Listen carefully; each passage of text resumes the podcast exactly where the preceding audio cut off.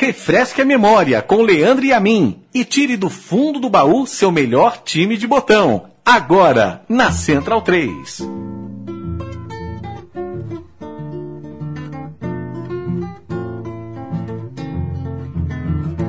São vinte anos de espera, devoção e muito amor.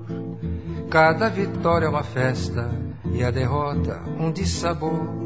Até um simples empate que podia consolar, geralmente é conquistado quando é preciso ganhar. Mas nessas poucas vitórias, algumas sensacionais, a gente esquece de tudo, não desanima jamais. Ai, Corinthians, cachaça do torcedor, colorida em preto e branco, sem preconceito de cor. Ai, Corinthians, quando és o vencedor, pobre fica milionário rindo da própria dor. E lá se vão vinte anos, alimentando ilusão, renovando a esperança, aguentando gozação. Quantos domingos sombrios, eu eterno sonhador, chegava em casa arrasado, maltratava o meu grande amor. Meu São Jorge, me dê forças pra poder um dia, enfim, descontar meu sofrimento em cima de quem riu de mim. Olá, amigos Central três. Este é mais um programa Meu Time de Botão, e um programa é, especialíssimo. Vai mexer com uma das maiores torcidas é, de São Paulo, do Brasil, da América, do mundo, certamente uma das mais apaixonadas. E falaremos daquele título, daquela taça que é, que é o grande xodó de toda a coletividade alvinegra, de toda a coletividade corintiana. Um título que ficou entalado na garganta por mais de duas décadas, um título que parecia que não vinha, que teve requintes de crueldade ao não vir, como foi em setenta e quatro, por exemplo, quando o Corinthians perdeu a decisão para o maior rival, para o Palmeiras, é, mas que veio em setenta e sete, é, em meados de outubro de oitenta e sete, dia treze de outubro, né, de, de setenta e sete, com um gol chorado do Basílio, um gol que acho que foi a síntese de toda essa espera corintiana.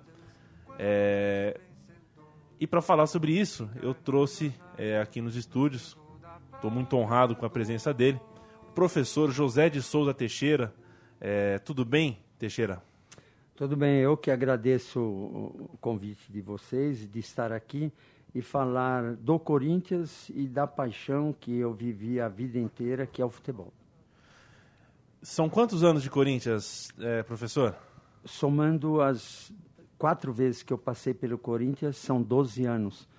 E tive a felicidade também, graças a Deus, de trabalhar com seis presidentes e receber, nesse, por esses doze anos, que foi minha obrigação trabalhar pelo clube, receber a homenagem quando foi inaugurado o novo centro de treinamento, uma sala com o meu nome, Oswaldo Brandão, Hélio Mafia, enfim, das pessoas que trabalharam no Corinthians, e colocaram uma sala, Sala Professor José Teixeira.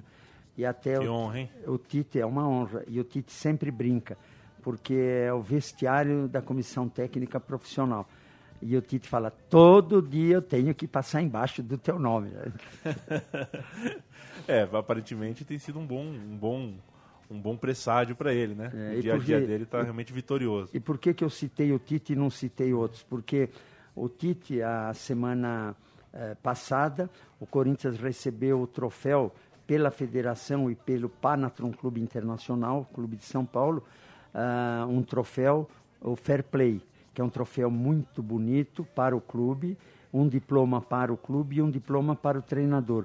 O que, que é o troféu Fair Play da Federação e do, do Panatron Clube? É a, o clube que tomou menos cartões durante o Campeonato Paulista. Este ano foi o Corinthians. O ano passado foi o quinze de Piracicaba, o Corinthians foi vice. O ano retrasado, o Corinthians e o São Caetano foram primeiro. E no ano anterior, o Corinthians outra vez. Quer dizer, há quatro anos, o Corinthians tem sido um dos clubes que tem menos cartões amarelos e vermelhos. E como nós estivemos juntos, o Tite tomou a liberdade de falar isso e eu estou tomando a liberdade de passar para os ouvintes e para vocês. Um dos times que mais marcam hoje no futebol e, no entanto, paradoxalmente, é um dos times que menos tomam cartão, que mostra que é, você tem um sistema defensivo, um sistema de marcação bem encaixado, é, faz com que você não precise fazer faltas e tomar cartões em virtude delas. É, isso daí também já aconteceu em setenta e sete, né? É, né? Foi o time mais... Foi o time que... Nós, em quarenta e oito jogos, tomamos dois cart... quarenta e dois cartões amarelos e três vermelhos. Um por falta, que foi do Ademir Gonçalves. E as, os outros dois vermelhos foi com o Adãozinho reclamando com a arbitragem. Vê se tem cabimento. Os ouvintes, a maioria, muitos não conheceram Adãozinho, mas ele não falava nem bom dia. Aí ele vai reclamar com o árbitro que ele deu falta e deu... Então foram os três cartões em quarenta e oito jogos. Também foi o fair play em mil novecentos e setenta e sete. Agora, é, aí o, o, o garoto que está ouvindo a gente na Central três, é, ouve que o Corinthians no Campeonato Paulista de setenta e sete jogou quarenta e oito jogos.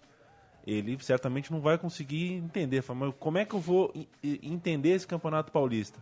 Aí eu vou pedir para o professor explicar para a gente é, que tempos eram esses em que o Campeonato Estadual durava quarenta e oito jogos. Como manter um time num turno, num retorno, que depois passa a ser dois grupos de quatro, ou seja, um campeonato tão longo?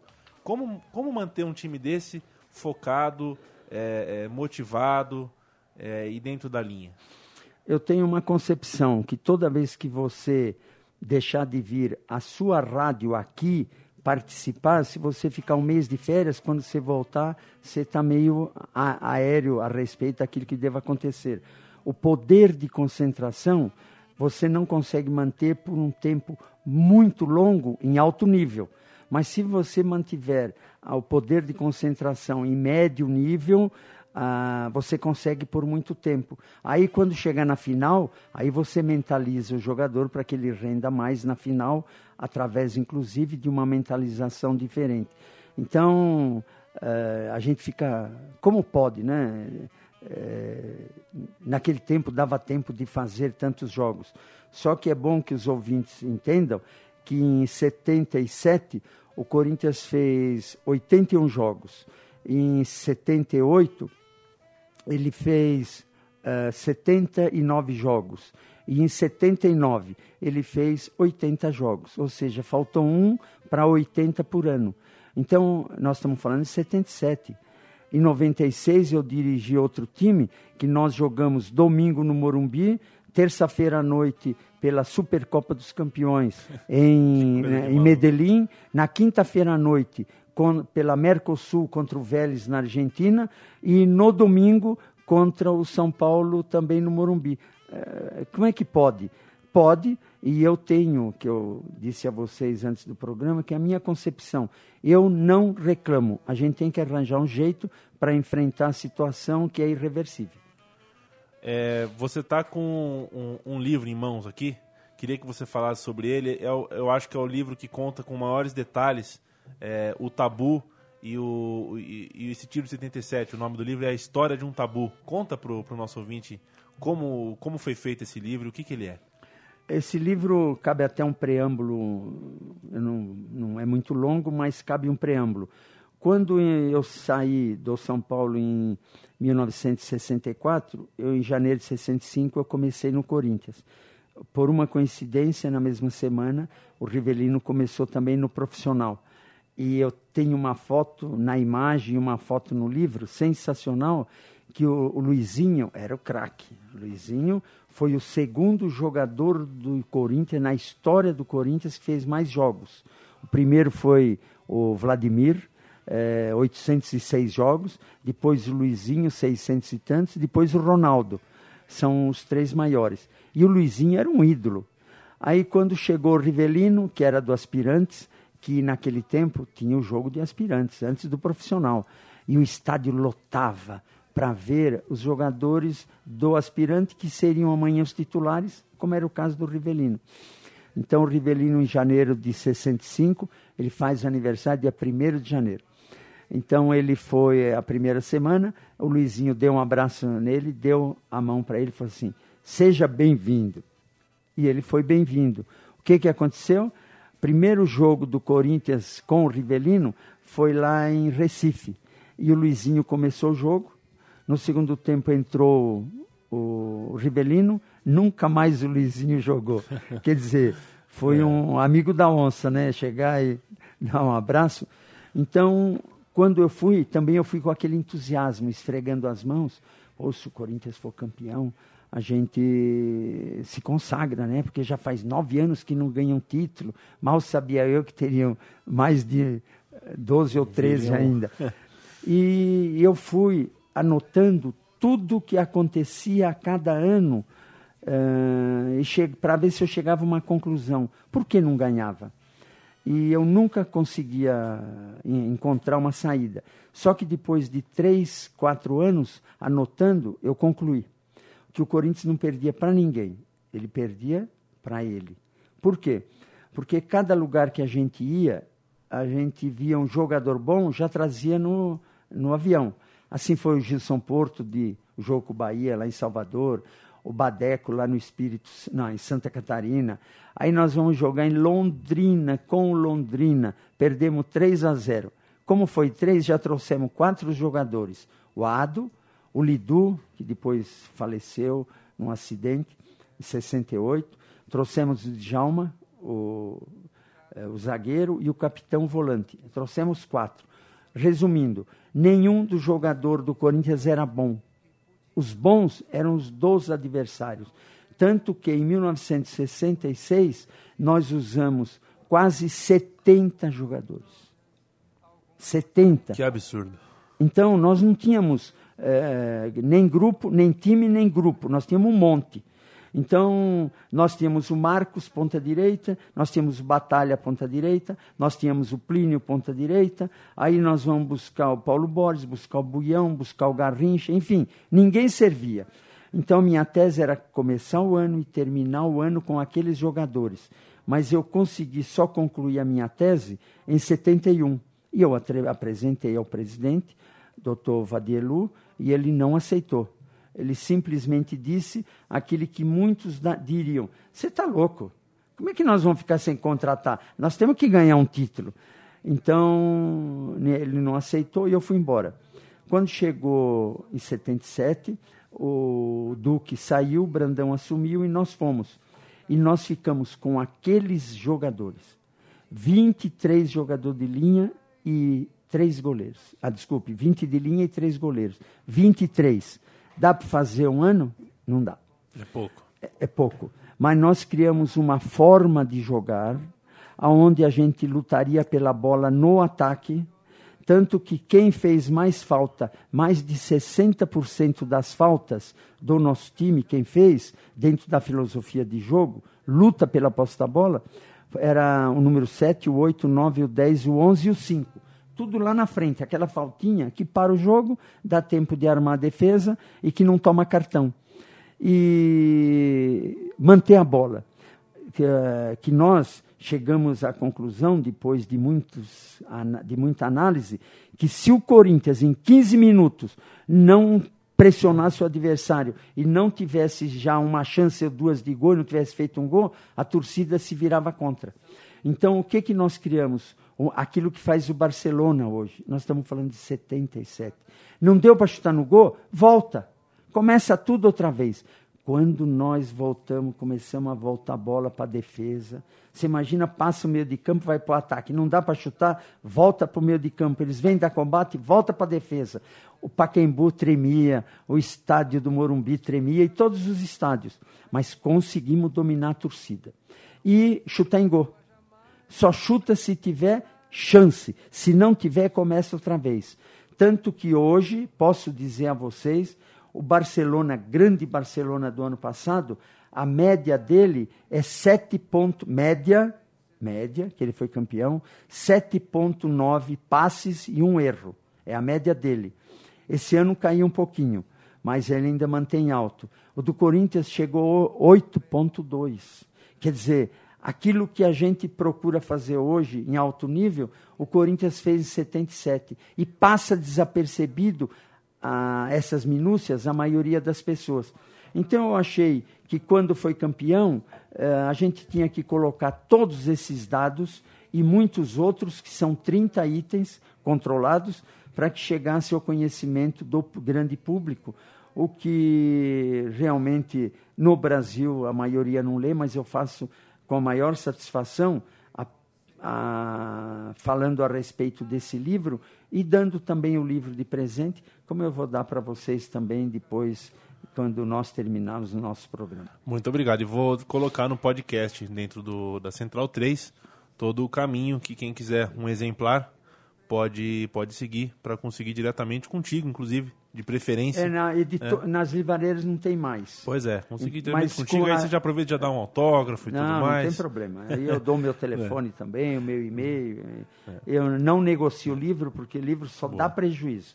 É. Porque tem que fazer, tem que imprimir, tem que distribuir, tem que revisar. Para você ganhar três reais de um livro, é por isso que no Brasil ninguém, é verdade. ninguém escreve. O, inclusive, aqui, quando você fala que vai dar o livro é, para vocês, significa que estamos mais do que apenas eu e o professor Teixeira nesse estúdio. Ao meu lado aqui está o Chico Malto, que é o presidente aqui da Central três. Os olhos dele... É, estão brilhando, porque não precisamos esconder, trata-se de um corintiano. Ele tinha só quatro anos na conquista de setenta e sete. E é legal revisitar é, a história de um Corinthians... É, de ver que não cabe nenhuma crítica ao Corinthians de hoje, é, pelo menos não agora, não vou fazer essa crítica. Mas esse Corinthians de setenta e sete, com toda essa espera, com toda essa, essa gana, e que, que vinha depois daquela derrota de setenta e quatro, que eu acredito que possa ter sido a mais dolorida da história. É, quatro anos depois veio aquela época da democracia, que é uma das histórias mais saborosas da história do Corinthians. Então, quando a gente fala de setenta e sete, a gente está no meio aí de um, de um contexto que não dá para você reproduzir hoje. Faço esse preâmbulo para te perguntar, Teixeira. Claro que você está envolvido também emocionalmente com essa conquista, mas você acha que é, é o maior título da história do Corinthians? Eu não tenho dúvida. Por que que é o maior?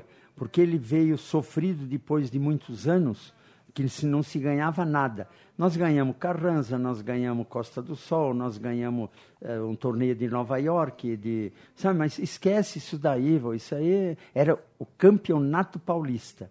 Como naquele tempo não tinha brasileiro, era paulista, Rio-São Paulo, eh, depois veio a Copa do Brasil e foram sendo criados eh, outros campeonatos, que eu acho que é o correto.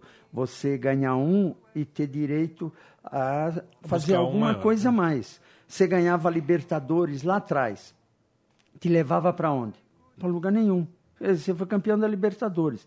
Aí veio o Mundial no Japão.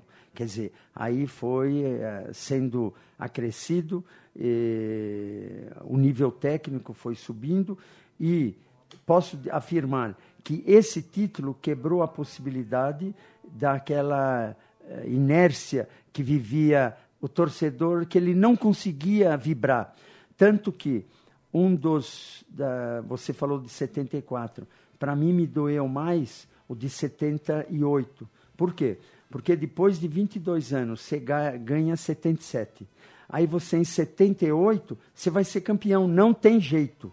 O Corinthians estava, eu já era o treinador naquela época, nós estávamos com oitenta e dois vírgula setenta e cinco por cento de, de aproveitamento no campeonato. O segundo era o Santos com sessenta e oito por cento. Então, inventaram uh, uma situação para que complicasse para o Corinthians. Ou seja, fazer duas pre, eh, eh, semifinais. O que seria essa semifinal? Segundo o que foi proposto para o seu Vicente Matheus, que, aliás, foi um dos, das pessoas mais sérias que eu conheci no futebol profissional.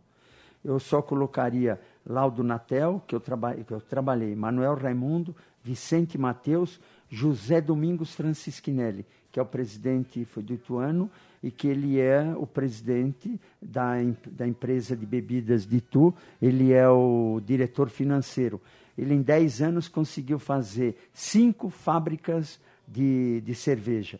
Então, essas pessoas eu considero muito. E o Matheus, de uma seriedade, de uma sinceridade, de uma honestidade que no futebol, eu estou há mais de cinquenta e quatro anos, eu nunca vi.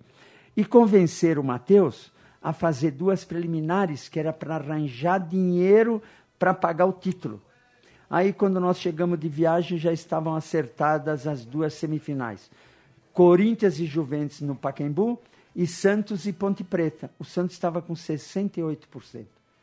E o... nós perdemos para o Juventus três a dois. Estávamos ganhando de dois a zero. O desgraçado Ataliba, em poucos minutos, fez dois gols e chutou o terceiro. O Jairo rebateu, o Luciano deles veio e fez o terceiro. Então, nós perdemos esse daí. E setenta e nove foi campeão. Imagine a filosofia que foi proposta em setenta e sete para um clube que não é campeão há vinte e dois anos, de repente ele é tricampeão. Olha essa filosofia é. Como era correta. Então, por isso que eu eh, ponho esse título do Corinthians de mil novecentos e setenta e sete como o mais importante, porque tirou a pressão e abriu as portas para novas conquistas. Para um futuro, para um para um, claro que um os outros momento. Foram importantes. Como que a gente vai dizer que a Libertadores não foi, claro, que o claro. Mundial não foi? Mas aquele foi o primeiro e a primeira vez ninguém esquece, não é isso? É verdade. É, o Corinthians, o campeonato tinha... Jogavam todos contra todos, mas tinham quatro grupos. É, e o vencedor de cada grupo fazia uma semifinal e uma final para você ter o campeão do turno. Isso acontecia no primeiro e no segundo turno. Os dois campeões de turno se juntavam a outros quatro times de pontuação geral para fazer outros, gru- outros dois grupos de quatro, onde os vencedores fariam uma final. Tanto que o Corinthians ganhou do Santos o título da, desse primeiro turno no, no Morumbi e recebeu uma taça de um metro e setenta e cinco e setenta e cinco quilos. Que, no entanto, não significava não, é. nada, além de um, um turno, né? O Corinthians estava num grupo com o Botafogo, que foi o campeão, o Botafogo de Ribeirão, que foi o campeão de um dos turnos, o Corinthians ganhou uhum. o outro, quinze de Piracicaba e quinze de Jaú. É, no quadrangular semifinal, o Corinthians caiu num grupo complicadíssimo, com São Paulo, Portuguesa e Guarani, vencendo é, esse grupo e chegando na final contra a Ponte Preta. Eu queria perguntar para você, Teixeira, é, sobre, antes de a gente falar do time em si, queria que você falasse sobre o Brandão, né? Porque você, é, pouco depois, virou técnico, chegou a trabalhar como técnico mesmo nessa campanha e antes mesmo, era o braço direito dele. Fala um pouco sobre a pessoa do Brandão e o seu relacionamento com ele. Oh, você sabe como chamava o filho do Brandão que faleceu? Não. Márcio Eduardo. Uh, a minha filha chama Márcia. E o meu filho chama Eduardo. Não precisa falar mais a, a amizade que a gente tinha. A gente era realmente, não era pai e filho, eram, nós éramos irmãos. E o Brandão, ele nunca havia trabalhado com ninguém, era ele. Quando ele foi para o São Paulo, ele falou que queria trabalhar sozinho, que ele não ia trabalhar com ninguém. Aí a, o presidente falou, Brandão, ele está aqui há cinco anos, ele se deu bem com todo mundo, trabalha com ele, ele já trabalhou com Fiola, Flávio Costa, Zezé Moreira, ah, desculpe, Aimoré Moreira, trabalha com ele. E ele aceitou e depois ele não me largou mais. Ele só, aí foi o nosso colega Hélio Mafia, que eu não vou dizer que me substituiu. Como eu comecei a ir para o exterior, seleções e trabalhar em outros países, o Brandão convidou o grande professor Hélio Mafia, que, aliás, é presidente do Sindicato dos Treinadores, eu sou o vice. Terminamos agora, semana passada, o quadragésimo primeiro curso de treinadores de futebol, de atualização. Tinha cento e sessenta e um inscritos, porque não cabia mais na sala. E o Mafia começou a trabalhar com o Oswaldo Brandão e ficaram. Qual era a característica? Eu tive uma sorte muito grande de trabalhar com Fiola da Seleção Brasileira. É, Flávio Costa, Seleção Brasileira, Aimoré, Seleção Brasileira, Zezé Moreira, Seleção Brasileira, Brandão, Seleção Brasileira, e eu treinador do Aspirantes, tanto do São Paulo como do Corinthians. A minha formação foi aspirante e profissional, eu nunca trabalhei infantil, juvenil e júnior em clube, só em seleção. Então eu ficava olhando para eles para ver a faceta mais saliente de cada um, porque completo a gente não existe, o completo total. E, por exemplo, o Flávio Costa, ele fazia uma preleção de duas horas você ficava, eu estou exagerando, uhum, duas horas, claro. Mas você ficava babando, sabe? Porque ele falava de Napoleão, ele falava de Alexandre o Grande, sabe? Então, eu me interessei tanto que eu fui ler Napoleão, Alexandre o Grande, Aníbal, como eles se organizavam estrategicamente para enfrentar os inimigos. O que serviu isso para mim, você não acredita. E através das preleções do Flávio Costa. E o Brandão? O Brandão, ele matava o jogador, matava entre aspas, claro. O jogador fora do campo, se ele não se comportasse devidamente como um profissional, como um ser humano responsável. Só que tinha uma coisa, o Brandão, ele morria pelo jogador perante a discussão do jogador com o clube. Ele ficava sempre do lado do jogador. Ou seja, a terceira fase, o jogador dentro do campo morria por ele, sabe? Então, ele era... Aquilo que fez o Scolari, a família Scolari, era o forte do Brandão, a família Brandão. Só que naquele tempo não existia tanta repercussão, mas a tônica do trabalho era a mesma. E você consegue colocar esse time... É, o time base, né? O time que mais jogou, ou que jogou os jogos mais importantes, a fase final... Como era esse time? Qual era o esquema tático? Quem eram os jogadores indispensáveis para a engrenagem funcionar? Bota esse time na lousa para a gente. Bom, se eu falar que nós tínhamos eh, vinte jogadores de linha e três goleiros, aí no, fim, no meio do ano já não ganhamos o brasileiro, o que era normal. Uhum. Aí o Givanildo foi embora, o Edu foi devolvido para o Santos no meio do ano, o Rubens Nicola devolvido para o Botafogo, e nós ficamos com dezessete jogadores de linha e três goleiros. E agora, para fazer o Paulista que a gente precisava ganhar. Então, para o ouvinte entender o que, que, que acontecia, por exemplo, o Basílio, ele jogou de sete, de oito, de nove, de dez, de onze e de cinco. O, o, o Vladimir, ele não saía do time. O Cláudio Mineiro, que a reserva dele, estava morto. Então, a gente, às vezes, usava o Cláudio Mineiro de quarto zagueiro, zagueiro central, lateral direito, meia esquerda, algum espaço do jogo, para ele jogar por ali, para ajudar a fechar o meio de campo, e ponta esquerda, para ajudar a fechar. Então, uh, todos eles eram utilizados em muitas movimentações. Alguns não. Nós, nós tínhamos o Tobias e tínhamos o Jairo, o goleiro. E o Solito era o terceiro, né, que tinha vinte anos. Zé Maria. E Maria, imagina Zé Maria, o Super Zé. Dispensa ele, comentários. Ele jogava de manhã, de tarde, de noite. Moisés, nós tínhamos Zé Eduardo e Ademir, uh, Ademir Gonçalves, que era o mais velho, que tinha, ia fazer trinta e quatro anos. E o Vladimir e o Cláudio Mineiro. Uh, volante, era o Russo, sabe? Que não machucava nunca, nunca, não saía nunca. O Luciano, meia esquerda, tinha o Basílio e nós tínhamos o Vaguinho. Olha só que time, né? Vaguinho, Palhinha, uh, o Geraldão, Romeu, Cambalhota. Quer dizer, nós praticamente, sabe, tínhamos mais o Adão, que jogava às vezes de ponta, às vezes jogava de meia. Uh, tínhamos o Lance, tínhamos o Alves, que acabou... Uh, ficando o Lance, que era asmático, é isso? É, ele tinha mais... Uh, não, nunca tivemos problema. Nunca teve problema. É, ele mora lá no A B C, tem fábrica de pingente, assim, de... Como é que fala? Escudos, não, de... Que fica... Para colocar assim no paletó...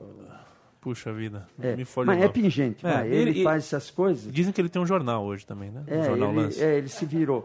E a gente... É, é, A gente tinha um, um time pequeno, é, é claro que nós tivemos mais de...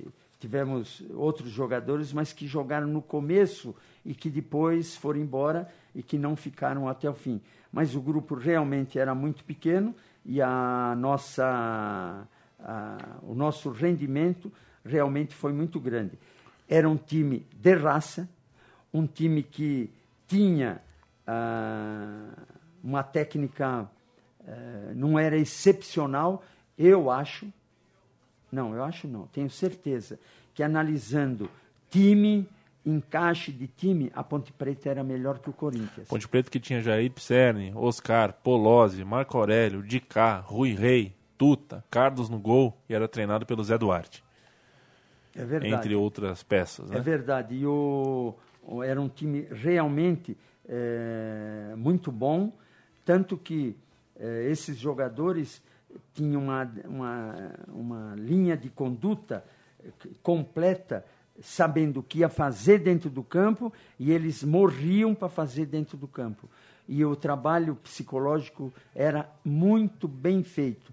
Inclusive, no dia da Ponte Preta, na véspera do jogo final, eu consegui, numa filmoteca de uma alemã, uh, Como se faz um campeão. Então, eu passei para eles esse filme, Como se faz esse, um campeão. E nós temos todas as datas que nós fizemos alguma reunião com eles para discutir temas referentes ao rendimento deles. Então, nós demos uma balançada, porque a gente tá, estava indo bem. Eh, depois dessa reunião, eh, eles chegaram à conclusão, ou nós chegamos, mas através deles, que nós estávamos dando pouco combate. Então, nós deixamos já do combate. Nós já estamos ganhando, uhum. Por que, que tem que pois dar é. combate? Então, nós fomos amolecendo e piorou. Aí eles foram, e lembro de um jogo que nós fizemos em setenta e nove, Corinthians e Palmeiras, nós perdemos dois a zero. É, isso já depois do título. E só para citar das faltas. E no jogo seguinte, no segundo turno, eu, nós fizemos marcação, pressão no Palmeiras o campo inteiro. Nós fizemos quarenta e sete faltas no Palmeiras. O Palmeiras fez oito faltas, ou seja, ele, nós não deixamos de jogar e ele deixou a gente jogar. Perfeito. E nós ganhamos de três do Palmeiras. Então, a filosofia do Corinthians era essa. Todo, não tinha bola boa e não tinha bola ruim. Todas as bolas eram boas e nós tínhamos que ir atrás dela. Aí eu vou... Com a bola no pé, o time era operário é, e qualificado, como em muitos anos o Corinthians não tinha. Eu queria saber, sem a bola, sem a chuteira, no vestiário, no dia a dia, no, no, na parte de treino, na relação pessoal, se o pavio desse time era longo, era curto, se, se, se o convívio era fácil, se para a comissão técnica era muita dor de cabeça ou se era um time que ajudava o treinador e o preparador. Nós nunca tivemos um tipo de problema. Nunca. E nós treinávamos todos os dias, todos os dias, de manhã e à tarde, com exceção da manhã do dia seguinte. A gente treinava à tarde no outro dia.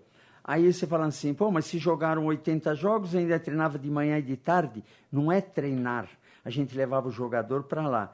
Como a gente tinha um controle de fisiologia muito bem feito, e não tinha fisiologista naquele tempo, mas a gente controlava.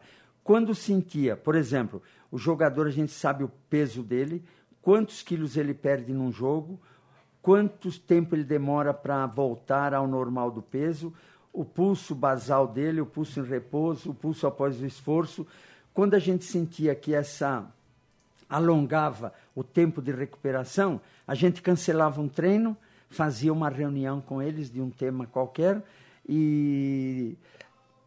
Aí eles, eles faziam sauna, imersão, massagem e iam embora às cinco horas da tarde. Eles passavam no clube.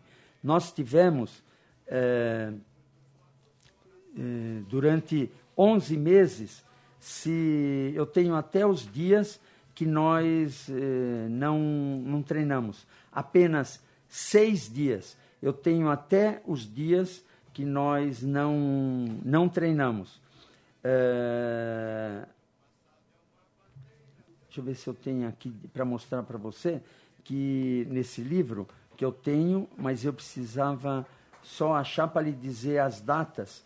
É... Treinos técnicos. Treinos de toda tá... forma, a gente está falando do... Quando a gente vê hoje tanto jogador reclamando por, por, por pouca coisa, com tanta condição de jogar, imagina se ele tivesse só seis folgas, né? Você sabe que tem muita gente que me pergunta assim, Teixeira, fulano de, trau, de tal jogaria hoje? E você sabe de quem que eu estou falando, que todo mundo que era o rei do futebol. Ele jogaria hoje? E eu respondo simplesmente assim, não. Por que, que ele não jogava hoje? Não, eu não estou falando que ele não jogaria. Eu falei não, vírgula, não é ponto. Ele jogaria muito melhor do que ele jogou naquele tempo, com a bola de hoje, Com as condições, com as e tudo condições mais. de hoje, com o material de hoje, e etc e tal. Então, eu tenho aqui para vocês verem que está no livro. Período sem atividades, dezesseis e vinte e dois de junho à tarde. Nós já passamos quase meio semestre. dezesseis de agosto à tarde, quatorze de setembro pela manhã e pela tarde. Nos demais dias sempre houve atividade pela manhã e à tarde, com exceção das manhãs dos dias seguintes aos jogos. Então nós ficamos seis dias sem o jogador comparecer ao local de trabalho. Se ele vai treinar muito ou pouco, é problema nosso. Mas a função dele, a obrigação dele é estar lá. Ele é um profissional. Desde que ele tenha que estar lá, ele é convocado, ele é, não é convocado, ele é requisitado a estar lá, porque é a função dele. Então, uh, esses jogadores, respondendo à tua pergunta e, e divagando uhum. como eu divaguei, nunca tivemos nenhum tipo de problema. Inclusive, quando a gente fazia uma reunião, eles se manifestavam. Eles falavam a opinião deles. Não é a gente fazer uh, stand-up. A gente fala, fala, fala, e duzentas pessoas no auditório ficam ouvindo. Não, é você, é participar. E os jogadores do Corinthians, tanto que até hoje eu reverencio todos eles pela dignidade com que eles tiveram é, a respeito da participação deles no grupo. Eu vou te pedir agora é, uma viagem para aquilo que foi talvez a semana, ou um pouquinho mais de uma semana, né? É, do comecinho de outubro.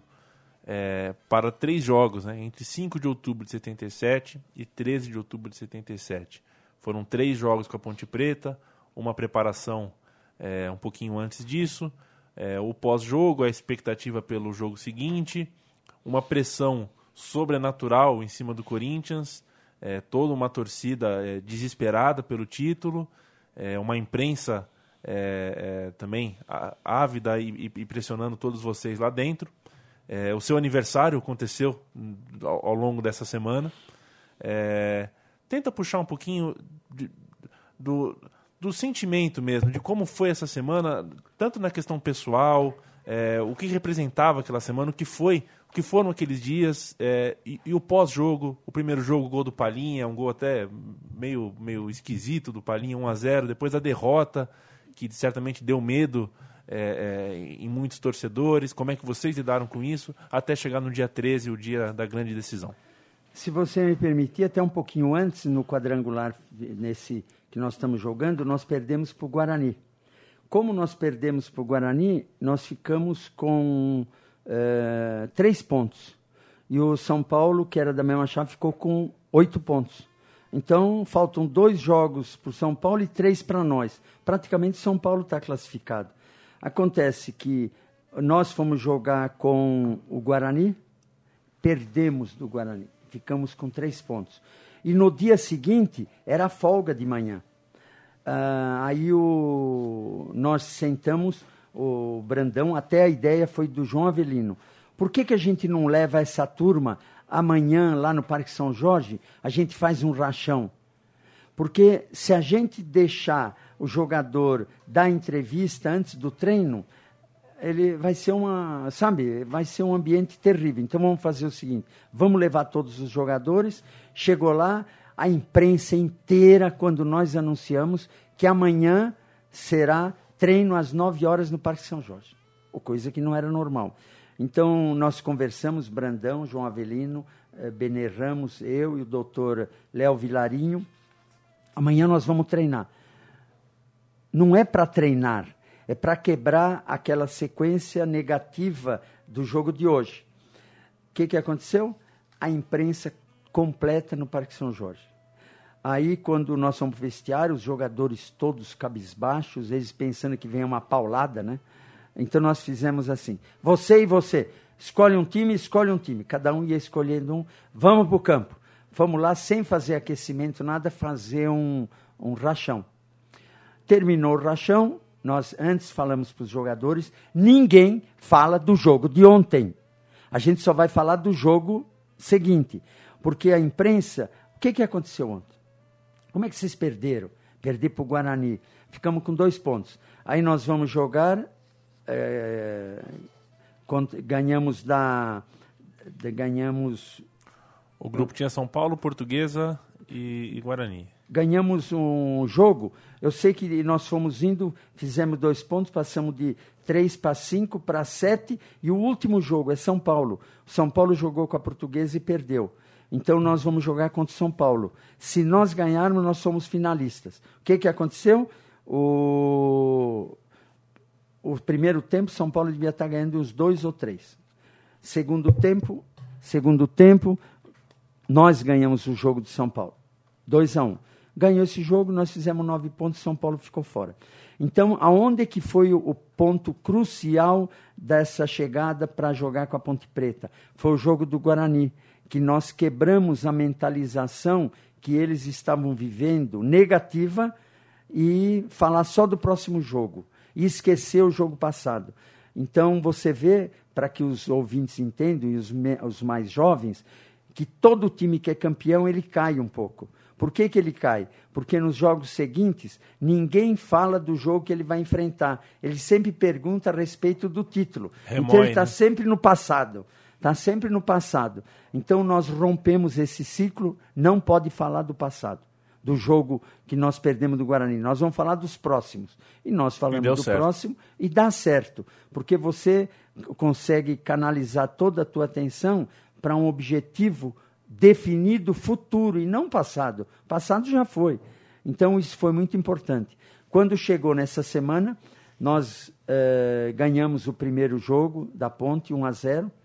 Gol do Palhinha aos catorze minutos. De cara. De cara, né? É. E uma notícia também está no livro. Eh, eu não entendo, mas nós usamos todas as possibilidades que a ciência poderia colaborar. Então, nós usamos a ciclobiologia. Hoje, ninguém, ninguém usa ciclobiologia. Quer dizer, se é ciência, por que não usa? O que é a ciclobiologia? É o ritmo de rendimento intelectual, físico e emocional do ser, do ser humano. A gente não é assim, tudo de uma vez. Tem dia que a gente levanta elétrico, tem dia que a gente levanta morto. Perfeito. Então, eles apresentam, e eles apresentavam, e eu tenho todos os dados, todos, por escrito à mão. Porque à mão eu consigo fazer grafologicamente um exame e provar quando aquilo foi feito, e não impresso. Então, nós fizemos, ah, e naquele dia, a ciclobiologia dizia assim, possibilidade de gol acidental e possibilidade de contusão de Palhinha. Então, o, o Palhinha se machucou e nós tínhamos ganho o primeiro jogo, que o Vaguinho e o, Vaguinho e o Romeu estavam com cartões. Então, o Brandão colocou Adãozinho de ponta esquerda para fechar o Jair Pisserni e colocou na lateral direita, na, na, na ponta direita, o Basílio para fechar a saída do, a saída do, uh, do Odirley.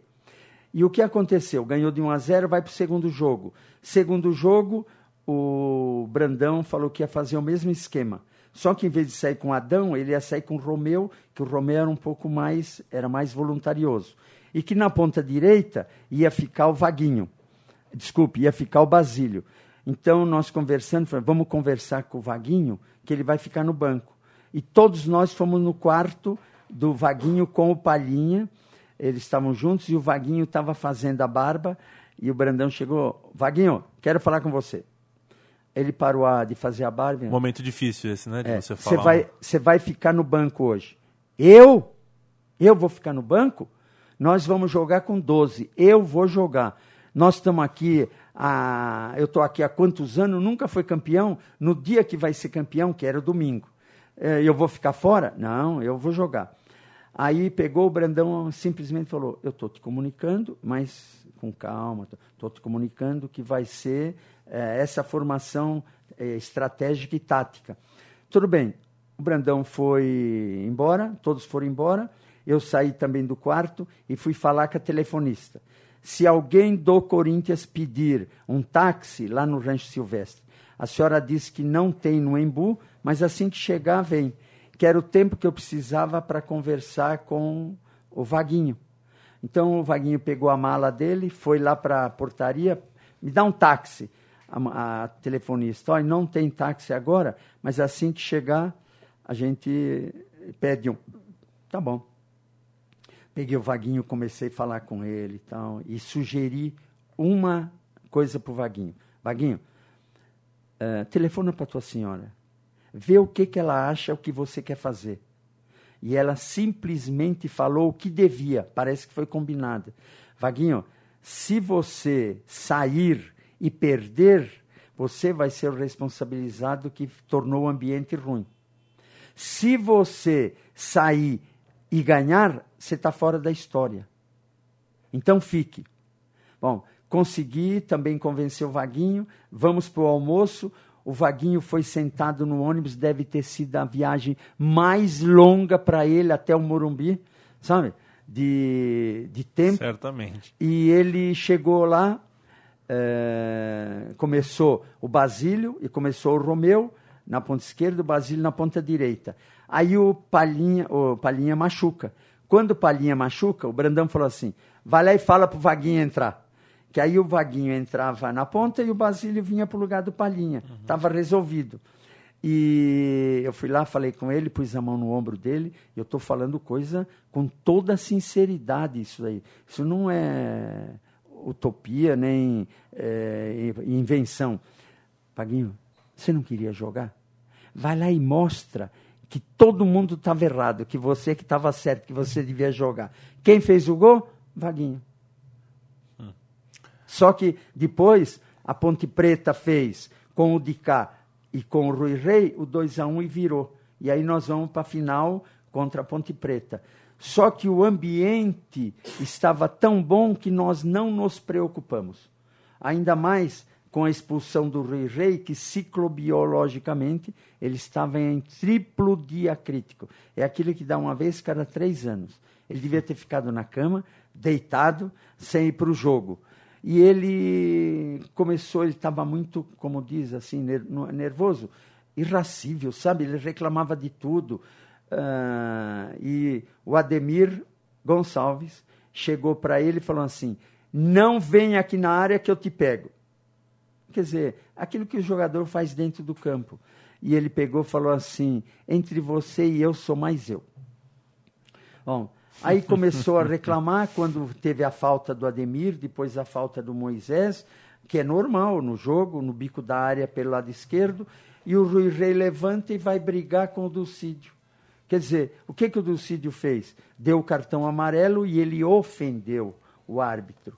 Como ofendeu o árbitro, o árbitro deu o cartão vermelho para ele, e eu tenho absoluta certeza que mesmo com o Rui Rei com onze, daquele jeito que o Corinthians estava, fisicamente, tecnicamente, taticamente, psicologicamente, mentalizado para aquele título, poderia a Ponte Preta jogar com quinze, que aquele dia não ganharia.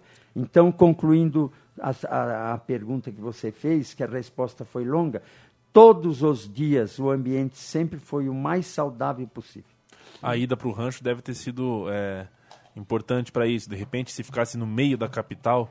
É, muito perto da imprensa, muito perto da torcida, talvez fosse não, um pouquinho mais difícil. Não, ou estou enganado? Não, o que nós fizemos era o seguinte, naquele tempo todo mundo ia de ônibus para o Morumbi. Então, para chegar no Morumbi, se você ficasse num hotel aqui no centro de São Paulo, era uma loucura. Tanto que no domingo, no domingo, nós não conseguimos chegar no Morumbi, descemos pela rua que vem lá do Palácio do Governo. Nós ficamos trezentos metros do Morumbi. Nós descemos a pé, todo mundo indo para o Morumbi a pé, porque o ônibus não conseguia chegar. Que momento, hein? Então, nós fomos, mas como todo mundo está indo para o jogo, ninguém nem reparou, ah. sabe? Quem reparou era corintiano, então nós não tivemos nenhum tipo de problema. Então, você ficando no Rancho Silvestre, nós ficamos muito tempo lá no Embu. Você vem contra o fluxo. Sim. O fluxo vem São ah. Paulo... Morumbi. Morumbi. E não Vocês passa do... do Morumbi. A gente vinha de lá e tinha uma, uma viatura policial que nos ia buscar uns dois, três quilômetros do Morumbi e ele nos trazia até ali, então não tinha problema. O Corinthians jogou com Tobias, o Jairo jogou o segundo jogo, o Tobias é, voltou ao Tava seu lugar. Estava com cartão. Estava com cartão, né? O Tobias jogou é, e Zé Maria, Moisés, Ademir, Vladimir, Russo, Basílio, Luciano, Vaguinho, Geraldão, que acabou expulso, e Romeu. O Corinthians não fez substituições nessa partida. E eu vou convidar é, o professor Teixeira e o ouvinte Central três a dois minutos de uma viagem é, no tempo com a narração é, do gol é, do Osmar Santos, o gol do Basílio a dez minutos do fim. Quer dar uma palavrinha, professor? Queria, antes da, de, de fazer essa jogada, na, na ciclobiologia, quem fazia um fulano da Universidade de São Paulo, porque eu Sim, não entendo disso. Perfeito. Então ele dizia o seguinte, é, é, dia é, favorável. Hoje, Brandão, Teixeira, Zé Maria, Vaguinho, Basílio, uh, ele, Palhinha, ele, é, Palhinha, é, Basi, Va, Zé Maria, é, Vaguinho, é, Basílio e Vladimir. Se você vê, por uma coincidência, a bola saiu do Zé Maria e passou na cabeça e passou por todos esses que lá na ciclobiologia dizia assim, dia É propício e favorável para esses jogadores. A ciclobiologia não pode ser desprezada. Vamos ouvir é, a narração do gol, do título gol que desafogou é, todos os corações corintianos.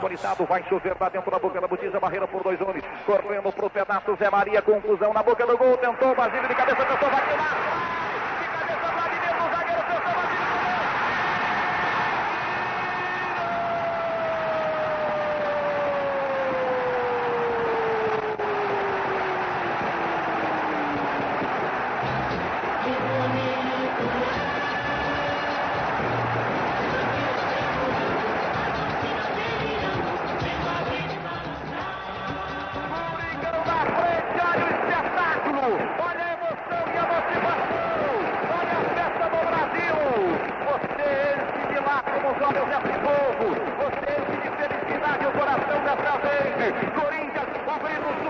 Professor, você consegue lembrar qual foi o primeiro abraço que você deu depois que essa bola balançou o filó? Nenhum. Nenhum? Nenhum. Por quê? Porque quando termina o jogo, todo mundo sai correndo e a gente não sabe para onde. Como invadir o Morumbi, e na minha vida, o homem lá de cima, ele falou, vai meu filho, sabe? Na minha vida, contando aspirante, sul-americano de júnior, profissional aqui fora do Brasil e seleções, meus times chegaram a cinquenta finais. O que são cinquenta finais? Se classificam-se quatro, você tem que estar entre os quatro. Você está nas finais. Aí é um outro campeonato. Os meus times chegaram a quarenta decisões. É onde está a taça. É, ganhou vinte e nove e perdeu onze. E os outros dez foram terceiro e quarto. Exemplo, esse do Corinthians de setenta e oito, que nós estamos com oitenta e dois por cento. O Santos estava com sessenta e oito por cento, nós perdemos a semifinal para o Juventus, ficamos em terceiro. Então, mas nós chegamos nas finais. E durante todos esses títulos aqui no exterior, de clubes e seleções, oh, duas oportunidades nós não conseguimos receber os troféus. Uma foi em setenta e sete, quando invadiram o campo. A polícia veio, cercou o troféu, porque senão é capaz que cada um levava um, um pedacinho, pedacinho, já que levaram de grama, de rede, e eles, os jogadores foram para o vestiário. Uh, antes de eu falar o outro, nós não comemoramos, nós fomos para casa, porque à tarde do outro dia nós tínhamos treino na sexta-feira, porque no sábado, às cinco horas da manhã, nós tínhamos que sair do aeroporto de Congonhas para ir começar o brasileiro no Nordeste. Olha que... que coisa já, de maluco. Isso é coisa de maluco. Não deu para comemorar. E a outra vez foi o Ituano. O Ituano também, quando foi campeão de acesso, invadiram totalmente o campo. Nós recebemos o troféu da federação e as medalhas dentro do vestiário e, assim mesmo, muita gente tentando arrombar a porta porque queria participar. Então, a gente se satisfaz com isso, com essas conquistas, mas elas são efêmeras. Tudo no futebol que você falar e fizer é tudo bonito. Só que tem uma coisa, é bonito se você ganhar o próximo jogo. Se não ganhar o próximo jogo e não ganhar, não disputar o próximo campeonato, não valeu a pena você participar, porque esqueceu. Esqueceu quando ganha, porque quando perde a gente sempre fica batendo. Tá vendo? Lembra? Se tivesse chutado, se tivesse feito isso, a gente esquece mais a derrota, a é um derrota o... do que a vitória. A derrota mas, é um hóspede muito mais mas é, as fiel do que a vitória. Né? As vitórias são deliciosas. fica, fica menos tempo na nossa casa, mas é muito mais marcante, né? Professor, a gente está com o tempo estourado. É, eu já faço de antemão um convite para que você venha mais vezes, é, porque são é, infinitos aqui assuntos dentro do futebol que a gente pode conversar, muitas histórias que você pode nos, nos contar e muitas coisas do futebol que você pode nos ensinar. Para a gente fechar esse papo sobre o time de setenta e sete... É... Bom, eu, eu acredito que realmente sejam lembranças muito fortes ao seu coração, tudo mais. É, então, eu queria que você colocasse pra gente, é, eu não sei se dá pra você fazer esse exercício, né? É, mas do que significou, tirando o futebol, tá? Colocando o professor Teixeira, é, a vida, o pessoal, é, é, o, o filho, o pai, o irmão, a pessoa fora do futebol. O que esse título representou na tua vida, é, fora do futebol? Bom, o que eu posso dizer realmente é, é o seguinte, eu tenho, trabalhei em dezenove clubes, quatorze aqui, cinco no exterior e onze seleções. É, que o Corinthians eu fiquei mais tempo. Então, existe uma correlação entre o nome Professor Teixeira, porque se não falar Professor Teixeira, fala Teixeira, vai, quem é o Teixeira? Sabe, ficou Professor Teixeira. Então, o professor Teixeira acabou sendo gratificado com uma situação especial da minha família, que tudo que eu conquistei na minha vida foi um, um favor que o homem lá de cima fez. E eu já estive agora, três anos atrás, Egito, Jordânia, Israel, fui visitar todos os lugares onde o homem andou, para agradecer, porque realmente foi uma situação especial com a minha família. E a minha senhora aguentou sozinha o rojão. Então, ser dona de casa, ser, ser a mãe, ser o pai, tomar conta dos filhos, ser educadora, não é fácil. Então, para a minha família, foi muito, muito importante, porque foi um sacrifício compensado da ausência do, do, do pai, do marido, eh, em relação à sua casa, à sua esposa e seus filhos. E ela compreendeu. E toda, em todos os lugares que eu vou, eu trabalhei em outros clubes, dez anos também, mas todo mundo fala sempre a mesma coisa. Eles fazem a ligação do nome com o Corinthians. E como eles fazem essa ligação com o Corinthians, esse título de setenta e sete e mais outras passagens, também eu tive sorte, em oitenta e dois eu era supervisor de futebol e o Corinthians foi campeão. Em noventa e sete eu era superintendente de futebol, o Corinthians foi campeão. Então, é um privilégio a gente participar dessas histórias. A minha família, os meus amigos e o futebol, eu sempre agradeci por tudo aquilo que eles me propiciaram de conviver com eles e com essas, essa trajetória dentro do Esporte Clube Corinthians Paulista, que foram em, quarenta, em cinquenta e quatro anos, doze anos convivendo dentro de um clube só, o que é realmente uma consagração pessoal, sem me envaidecer disso, mas eu sinto um orgulho muito grande de ter a possibilidade de ter trabalhado e passado por um clube, da grandeza desse clube, por tanto tempo. Tudo o que aconteceu depois de treze de outubro de setenta e sete ficou conhecido ou ficou marcado para o corintiano como é, o primeiro dia do resto das nossas vidas, né? Foi um divisor de águas, um título que realmente é, fez do Corinthians um, um, um novo Corinthians e fez do Corinthians mais Corinthians. O programa é, Meu Time de Botão se despede é, aqui hoje. Hoje o ouvinte da Central três realmente pode se considerar um privilegiado por ter ouvido aí por, por uma hora as histórias do professor Teixeira. É, você vai aceitar novos convites, né? Tenho certeza. É só convidar. Perfeito. É, e muito obrigado pela, pelas histórias, parabéns, é, não só pelo que você é, conquistou ao longo da carreira, mas como pelo trabalho que você ainda faz e tenho interesse em fazer um curso de treinador lá com você. Depois eu vou pegar as coordenadas, tudo bem? Tudo bem, eu agradeço. E aqueles que participaram naquela época de alguns jogos, só para concluir, nós tivemos um milhão oitocentos e dezesseis mil setecentos e cinquenta e três pagantes durante o campeonato, que deu uma média de cinquenta e um mil novecentos e sete. E menores, oitenta e cinco mil e uns quebrados, média de dois mil setecentos e setenta e três. Média total, geral, do campeonato do Corinthians, cinquenta e quatro mil seiscentos e oitenta pessoas. Quer dizer, é. todos os lugares lotados de gente que teve a satisfação de participar e ver em loco essas conquistas, e eu, pela possibilidade de estar aqui falando sobre isso durante todo esse período que nós estamos juntos. Muito obrigado e eu estou sempre às ordens. O programa Meu Time de Botão estará disponível em podcast dentro do central três ponto com ponto b r sempre que você quiser ouvir. A gente volta é, na semana que vem com mais uma edição, com mais um time, é, no mesmo estrelão, mas com botões diferentes, é, rememorando a história do nosso futebol. É, e dando é, um, a nossa pequena contribuição, a nossa pequena homenagem a times que fizeram é, um inominável e imenso bem para o nosso esporte. Um grande abraço e até a próxima. Que podia consolar, geralmente é conquistado quando é preciso ganhar.